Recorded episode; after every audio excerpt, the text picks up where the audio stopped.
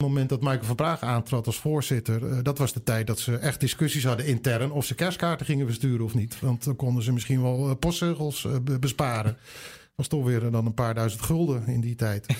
en uh, wat, wat uh, een, wel een opvallend omslagpunt financieel was, dat, daar was toch Cruijff dan weer, uh, had daar weer mee te maken. Die was uit jaren 80 op een vervelende manier weggegaan bij Ajax. Na een ruzie met Ton Arms, de, de toenmalige voorzitter. Richard Witsche wilde hij wel hebben als trainer van Barcelona inmiddels, uh, nou had hij gehoord dat Ajax heel slecht bij, bij kas zat en dat het financieel heel slecht ging. En zijn liefde voor de club won het van de rancune die hij ook nog wel had vanwege zijn vertrek als trainer toen. Dus hij heeft, uh, Cruijff heeft het bestuur van Barcelona uh, zodanig voorgelicht dat uh, zei van nou, we moeten minimaal, minimaal 8 miljoen gulden moeten we neerleggen voor die witsch, anders gaat hij aan onze neus voorbij. Want Ajax had een veel lager bedrag in hun hoofd om voor hem te gaan vragen. Maar dankzij die ene opmerking van Cruijff tegenover het Barce Barcelona bestuur ontving Ajax 3, 4 miljoen gulden meer dan ze hadden gedacht voor Witsche. En dat was nou net het geld waarmee ze weer even vooruit konden.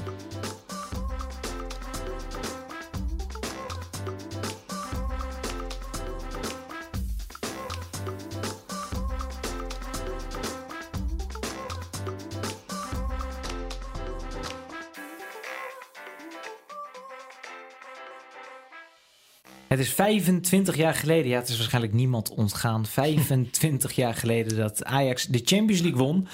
Ja, ook in deze scorebordjournalistiek, de podcast van Football International, besteden we daar aandacht aan. Maar dan net iets anders dan uh, alle andere podcastkanalen hebben gedaan. Want ja, naast mij zit uh, Simon Zwartkruis, de man die in die periode ja, uh, als journalist, vertelde jij me net, de club binnen kan lopen bij Ajax.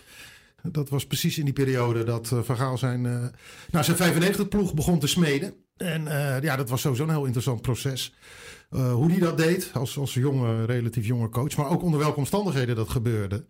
De, het stadionnetje De Meer, zeg ik nou, wel met respect. Want ze hebben daar mooie tijden beleefd. Maar als je daar achteraf ook met betrokkenen over praat. Onder welke omstandigheden ze trainden, douchten na de wedstrijd. En noem dat allemaal maar op.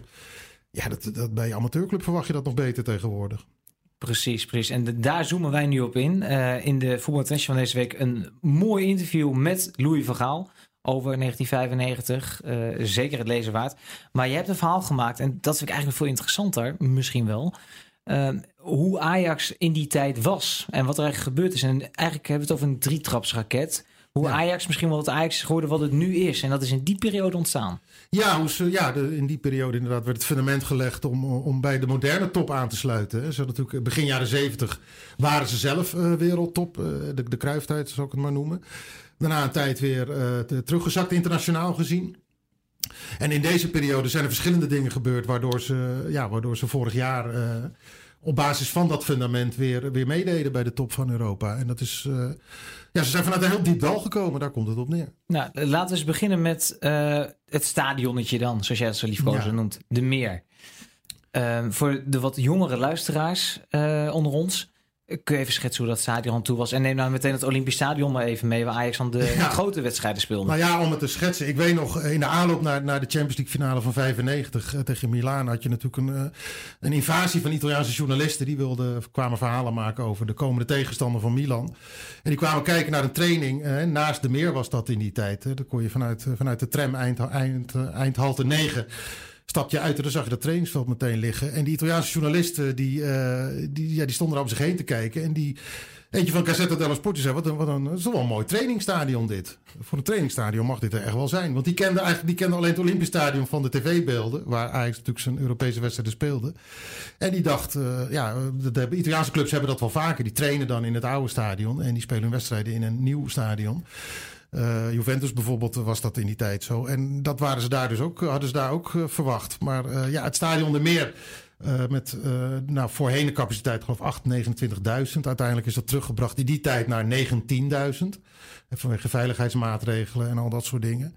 Dus ja, gewoon, gewoon een klein, klein stadionnetje. En als dat vol zat, kon het, er, kon het er wel spoken. Maar het was nou niet heel imposant allemaal. Met een paar skyboxen die letterlijk aan het dak geplakt waren. Daarmee was eigenlijk de, de eerste in Nederland.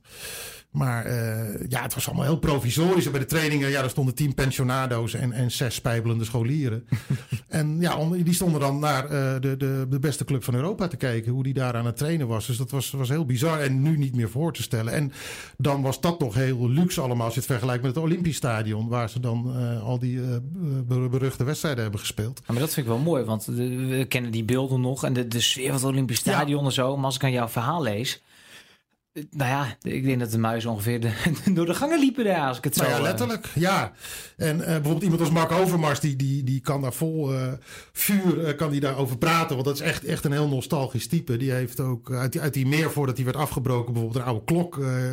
heeft hij mee naar huis genomen. En hij heeft ook stoeltjes uit het stadion heeft hij opgekocht. En die heeft zijn vader op. Die heeft, die heeft daar een soort barkrukken van gemaakt. En tot zijn grote plezier zijn andere elementen van de meer in de kantine van het huidige sporttrainingscomplex de toekomst verwerkt.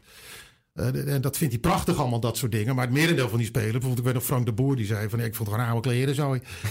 en uh, die vertelde dat, dat daar in het Olympisch Stadion dat er vaak geen water uit de douche kwam. En als er water uitkwam was het koud. En het schimmel stond er op de muren. En ik heb, ik heb ook met Maarten Olhoff gesproken, de financieel directeur uit die tijd. En die vertelde dat, uh, nou, ten eerste uh, de, de, de veiligheidsdriehoek dat stadion gewoon iedere, iedere wedstrijd afkeurde. maar dat uh, de toenmalige burgemeester Ed van Tijn nou zei, nou, er komt niks van in, er wordt gewoon gespeeld. En daardoor konden die Europese wedstrijden gespeeld worden, dankzij Ed van Tijn. Uh, maar bijvoorbeeld Oldo vertelde ook dat ze op wedstrijddagen gewoon met mensen van het bestuur en andere medewerkers van Ajax met stokken op het, op het plafond stonden te slaan daar in, uh, in het Olympisch. Zodat de kalk alvast van, uh, van het plafond afviel naar beneden. Zodat het niet gebeurde als een paar uur later duizenden mensen daar door die, door die spelonken van het stadion liepen. Dus ja, ze wilden het verval voor zijn eigenlijk door dan die kalk maar vast van die muren te halen. En dat, ja, je kunt je toch niet voorstellen dat onder die omstandigheden Bayern München met 5-2 naar huis werd werd gespeeld. Ongelooflijk. En, en toen lagen die plannen er al voor een nieuw stadion. Dat, dat was een wat langer proces. Daar werd er wat langer over gesproken. Ja. Maar het had wel wat voeten in aarde om zo'n groot en duur stadion neer te zetten, de Amsterdam Arena. Ja, sowieso, omdat Ajax uh, een, een noodlijnende club was toen, toen, toen ze die plannen... Nou, dat was een van de redenen waarom ze die plannen gingen maken.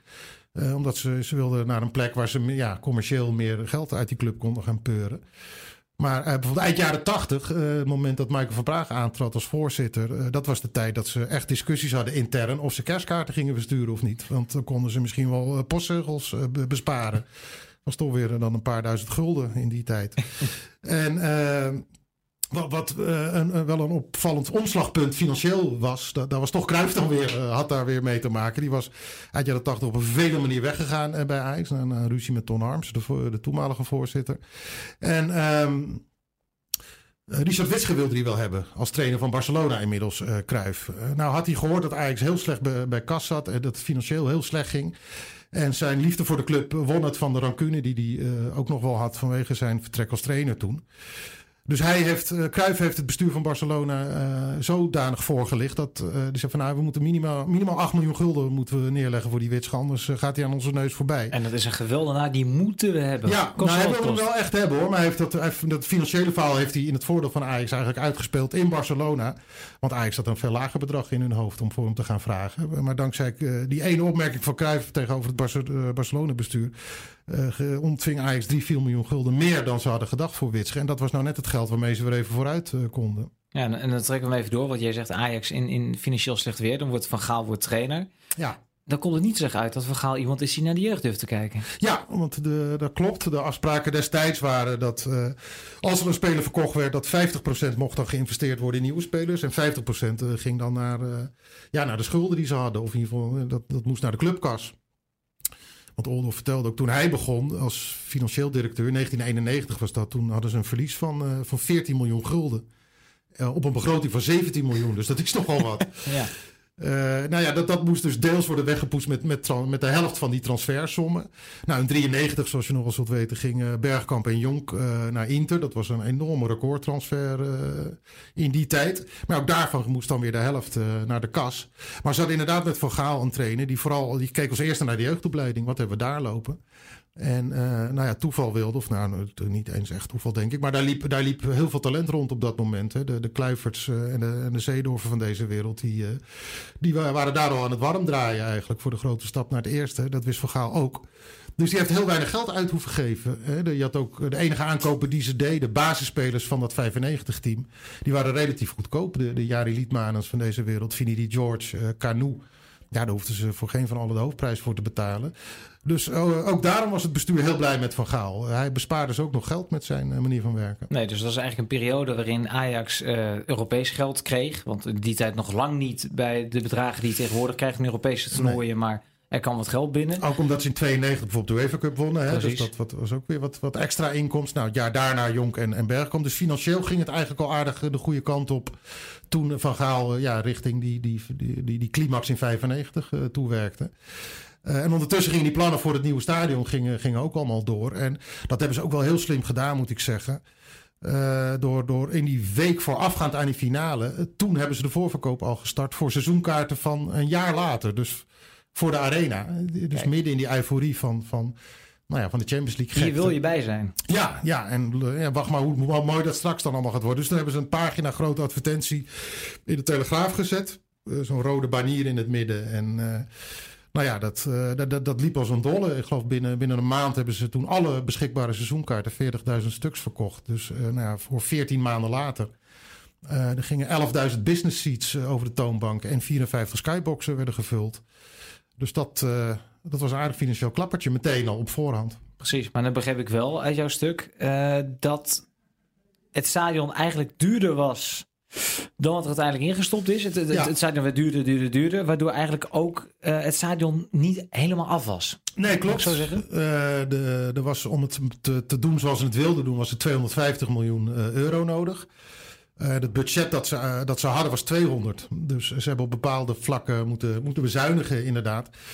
Uh, dat is een van de redenen waarom het helemaal geen voetbalstadion... Het voelde niet aan als een voetbalstadion en al helemaal niet als een Ajax-stadion toen het werd opgeleverd.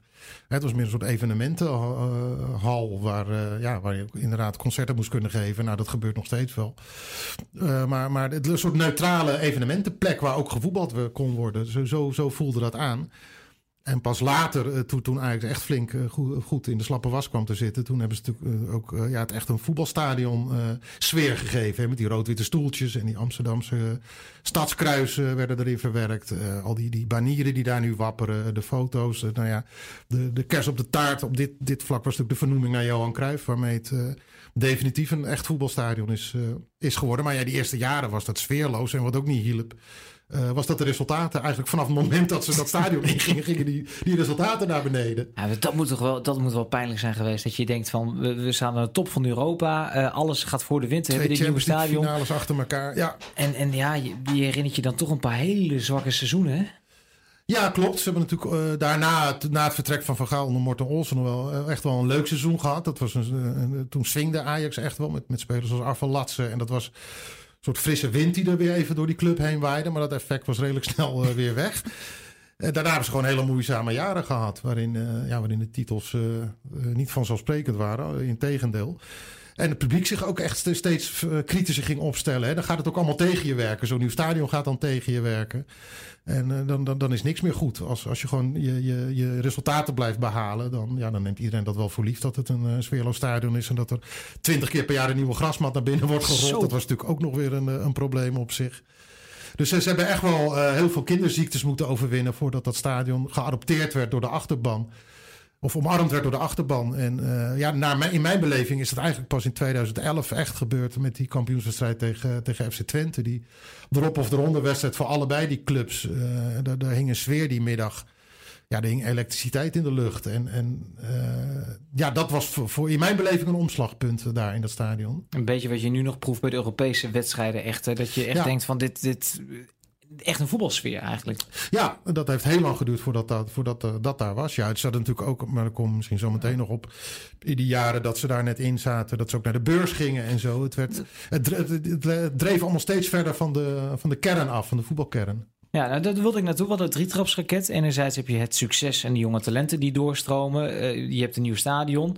En dan gaat Ajax in 1998, ik uit mijn ja. hoofd, naar ja. de beurs. Ja. Ja, was ook niet meteen een succes, hè? Nee, nou ja, financieel wel, want ze, ze zaten meteen goed in de slappe was daardoor. Wat hebben ze opgehaald toen, weet je dat? Uh, poef, volgens mij was, dat iets van 60 miljoen of zo, zoiets uh, ja. uit mijn hoofd. Maar um, ja, en het, het, deed ze verder niet veel pijn, behalve in de, in de beeldvorming. Uh, want er is in de jaren die, die erop volgden wel eens gezegd van, nou ja, weet je, ga maar van de beurs af, want je hebt er alleen maar last van. Maar dat zou ze nu dus weer iets van 50 miljoen euro kosten. En dat is wel heel veel geld om ja, verlost te zijn van een paar aandeelhoudersvergaderingen per jaar. En nou ja, dat zit eigenlijk. Dat is de meeste last die je ervan hebt volgens mij. En, en imago misschien. Maar dat, ja, om daar nog 50 miljoen euro voor te gaan aftikken. Lijkt me wat heel duur. Maar toen ze daarmee begonnen, ja, niemand begreep dat echt. Van ja, wat, wat heeft dat met voetbal te maken? En het, het kwam er nog eens een keer bij, zeg maar. De, de, de, het imago van zakelijke Poenclub werd nog eens bevestigd. Doordat ze naar die, naar die beurs gingen. En het leek niet veel voordeel, voordelen te hebben, behalve financieel. Ja, en als we nu terugkijken op die periode, heeft het dan wel de voordelen gehad die, het, uh, die beoogd waren? Heeft ja, dat legt Maarten Oldhoff ook, ook wel uit uh, in, het, in het verhaal. Dat uh, het, het, had vooral te maken ook met professionalisering van die hele organisatie. Het was, was een club waarbij alle leden heel veel te vertellen hadden. Maar ja, is dat, uh, ja, kon je daarmee het nieuwe tijdperk in eigenlijk? Met, die, met die structuur die ze toen hadden? Nou ja, het antwoord is uh, zeker achteraf nee geworden. Want ja, hij moest ook inderdaad wel een professioneringsslag gaan maken. Ook binnen de organisatie.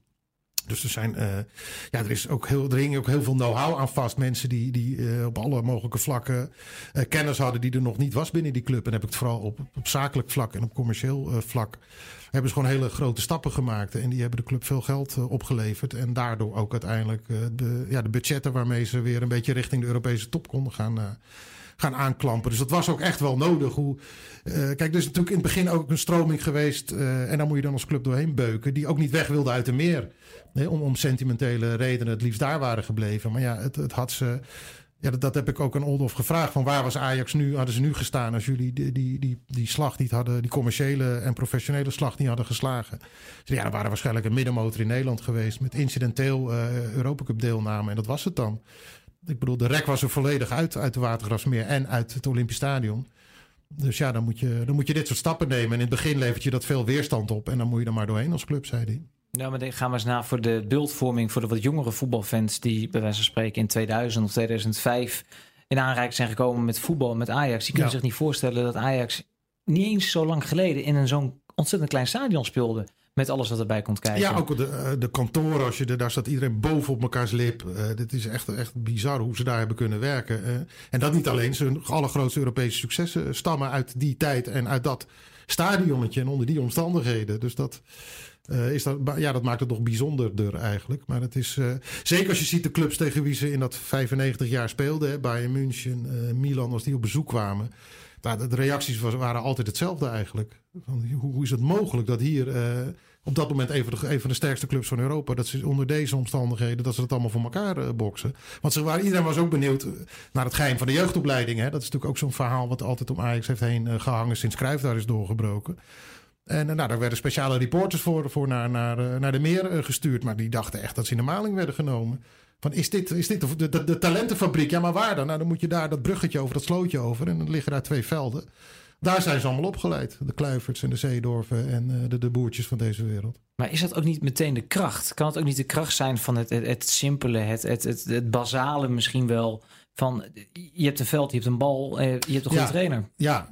ja, enerzijds wel. Uh, en het waren natuurlijk ook gewoon veel Amsterdamse jongens die uh, lekker met de tram dan naar een clubje gingen. En dat had allemaal wel iets heel romantisch. Maar uitgerekend deze generatie heeft zich ook wel eens afgevraagd. Daar heb ik het bijvoorbeeld met Frank de Boer wel eens over gehad. Hoe het met hun carrière zou zijn gegaan als ze uh, toen hadden kunnen werken onder de omstandigheden van nu. He, met alle hulpmiddelen en alle diëtisten en, en, noem het allemaal op wat er allemaal in een BVO-organisatie tegenwoordig rondloopt. Dat was er toen allemaal helemaal niet. En uh, nou ja, hij is een van die spelers, en zo zijn er wel meer, die, die wel benieuwd zijn waar dan hun plafond had gelegen. Ze hebben allemaal geen klagen gehad, die gasten uit die generatie, over hun, ook niet over hun verdere carrières. Maar sommige jongens hebben wel het idee dat er misschien wel meer in had gezeten als de voetballerij toen al zo professioneel was geweest als nu. Ja, hoe kijk jij terug op die periode? Want jij bent dus dicht bij die club geweest. Je hebt er op die club gezeten. Met, met de bril van nu terugkijken naar die periode. Hoe, neem eens mee. Nou ja, het maakt het eigenlijk... Uh, met de kennis van nu maakt het de prestaties nog, nog, uh, nog specialer, vind ik. Omdat het allemaal toch onder redelijk... Uh, ja, lullige omstandigheden eigenlijk tot stand uh, kwam. Als je kijkt naar de trainingsaccommodatie en al dat soort dingen. Het, heeft echt te maken met de vakkennis van, van de coach op dat moment, van Van Gaal. En de lichting die hij tot zijn beschikking had. Uh, en de terugkeer van Frank Rijkaard. Dat, werd een soort puzzel die, die volledig in elkaar viel. En die ook nog werd opgepoetst door Van Gaal, net zolang tot, tot hij ging glimmen. Waardoor die omstandigheden ook niet eens echt heel veel uitmaakten. Want de, ik weet, die trainings, dat tra hoofdtrainingsveld daar bij de meer. Dat was ook was echt in abominabele staat vaak. Uh, maar daar zat het hem dus allemaal helemaal niet in. En uh, de, de, de, keuken was ook niet top-notch. Daar stond de good old tante Zien stond daar de, bakjes koffie te, te, maken en de broodjes te smeren. En juist die beetje die, die, die kneuterigheid was onderdeel van het succes volgens mij. Daardoor voelden die gasten, die spelers, dat hebben ze ook wel eens verteld later. Die voelden zich daar heel erg thuis. En dat, dat, dat thuisgevoel, dat hebben ze eigenlijk nooit meer bij andere clubs uh, ervaren. Ik heb het aan, aan natuurlijk ook wel eens gevraagd. Hè? De man met de meeste cups aan het eind van de rit. Uh, vier in totaal. Van welke was nou de mooiste? Ja, dat, dat is dan toch die eerste. Uh, en dan komen inderdaad de namen van zo'n Tante Zien en van, van de materiaalman Shaki Wolfs. En, en, en, ja, dat, dat beetje dat kneuterige thuisgevoel, wat er ook nog. dat aan de ene kant en aan de andere kant de beste van Europa zijn. Daar zat hem de kracht. Het, het huiselijke misschien wel. Is de, de basis voor het huidige Ajax-succes, laten we over de laatste jaren, de Europa League, Champions League. Ligt die basis nog een beetje in midden jaren negentig, mogen we dat stellen? Nou, ja, uh, toen is in ieder geval ook uh, niet. Kijk, de sportieve basis is in de jaren zeventig gelegd, dat is ook helder. Uh, maar de, ja, de, organisatorische en de financiële en de commerciële basis. En dat hangt, is steeds meer samen gaan hangen, ook met het sportieve niveau. Dat is in die tijd gelegd. Ja, als ze in die romantische meren en in dat, uh, in dat leuke afbladderende, afbladderende lekkende Olympisch Stadion waren gebleven. Dan was dat voor romantici allemaal hartstikke mooi geweest. Maar dan, dan hadden ze de slag volledig gemist. En op de basis die er toen is gelegd. Hè, dus dan heb je het over nou, 95 Champions League winnen, 96 verhuizen naar de, naar de arena. Uh, in 98 naar de beurs. Ja, dat is een soort drietrapsraket geweest. Waar ze inderdaad later de vruchten van zijn gaan plukken. Dus het een staat niet los van het ander. En dan nu even de toekomstbril. Destijds moest er wat gebeuren om bepaalde stappen te kunnen maken. Hoe lang kan Ajax nog mee, laten we even zeggen, in de Amsterdam of nu de Johan Cruijff Arena? Ja, lang volgens mij. Uh, kijk, ik weet niet, dat, ja, dan moet je aan een bouwkundige vragen of hier nog een ring op zou kunnen of zo. Maar er zijn volgens mij geen plannen om. Uh, om, om dit stadion nog verder uit te breiden. Zoeken het meer intern. Hè, dat ze die, die, die, die grachten zijn ze natuurlijk op een gegeven moment gaan dichtbouwen ook en zo. Uh, nou, zo hebben ze nog een paar duizend plaatsen, extra plaatsen erbij kunnen, uh, hebben ze weten te creëren. Het, het, de, de groei, commerciële groei en financiële groei zit vooral in het buitenland nu, denk ik. Hè, waar ze nu aan het vermarkten zijn. Hè, met, met kantoren in Amerika en voetbalscholen of samenwerkingen in China en nou meer al dat soort zaken. Dat levert ook heel veel geld op. Ik denk dat het meer daarin zit dan, dan in, een, uh, in een grote stadion waar er bijvoorbeeld 70.000 uh, in zouden kunnen. Dat is de toekomst van Ajax. Ben benieuwd naar het verleden, naar de drietrapsraket, hoe dit Ajax ja, eigenlijk geworden is wat het is. Lees dan de VI van deze week of VI Pro. Ga naar vi.nl slash scorebordjournalistiek voor het complete verhaal van Simon Zwartkruis. En zoals eerder gezegd, deze week ook ontzettend veel aandacht voor 25 jaar na de laatste, de laatste Europa Cup 1 zege van de Nederlandse club, Ajax in dit geval.